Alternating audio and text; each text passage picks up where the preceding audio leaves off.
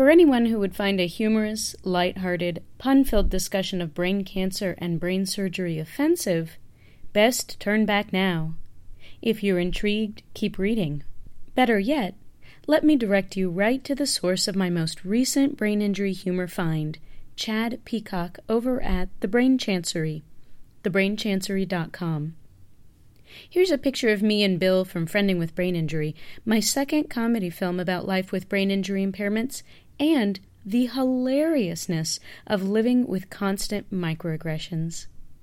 You see in the picture, Bill just remembered he has a dent on his head from an incident with a rock that weighed the same as he did when it encountered his head 40 years ago.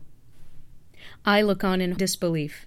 See, it's a comedy, because it's not only the character Bill with the dent, the real Bill really encountered that rock and has the real dent.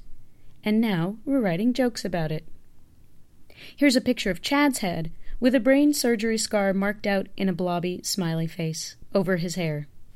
What I enjoy so much is not that Chad uses euphemisms to emotionally distance himself and his readers from straight talk about disability and medicine.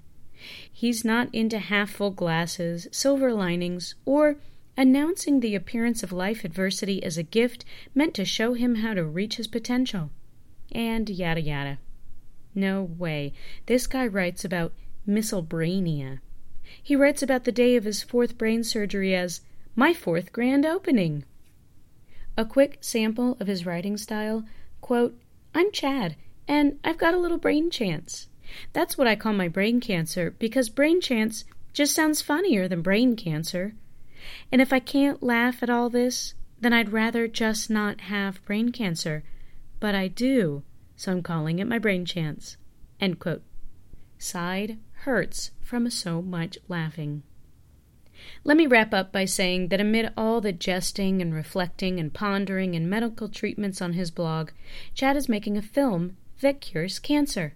It's called This Movie May Cure Cancer, the musical. The cure comes in two forms raising money for cancer research and offering delight, a sense of community, inspiration, the good kind, and permission to talk honestly about the very hard parts about being, as he calls it, Cancerful. There's a link in the blog post you can click to donate to the foundation. I know there's an audience out there for brain injury humor. Every time one of my short comedy DVDs sells, I wish I could teleport to the buyer's home and watch people watch the films. I want to see the look on their faces when they start to laugh, because I often get feedback that people are buying my films because they don't know how to laugh anymore. If you need something to kickstart your laughter, please check out Chad's blog. It's not about feeling better about your life because you think Chad's got it worse and so hallelujah, and don't take for granted all the things you do have. It's about getting to know him and his experiences and recognizing that you just never know. You just really never know.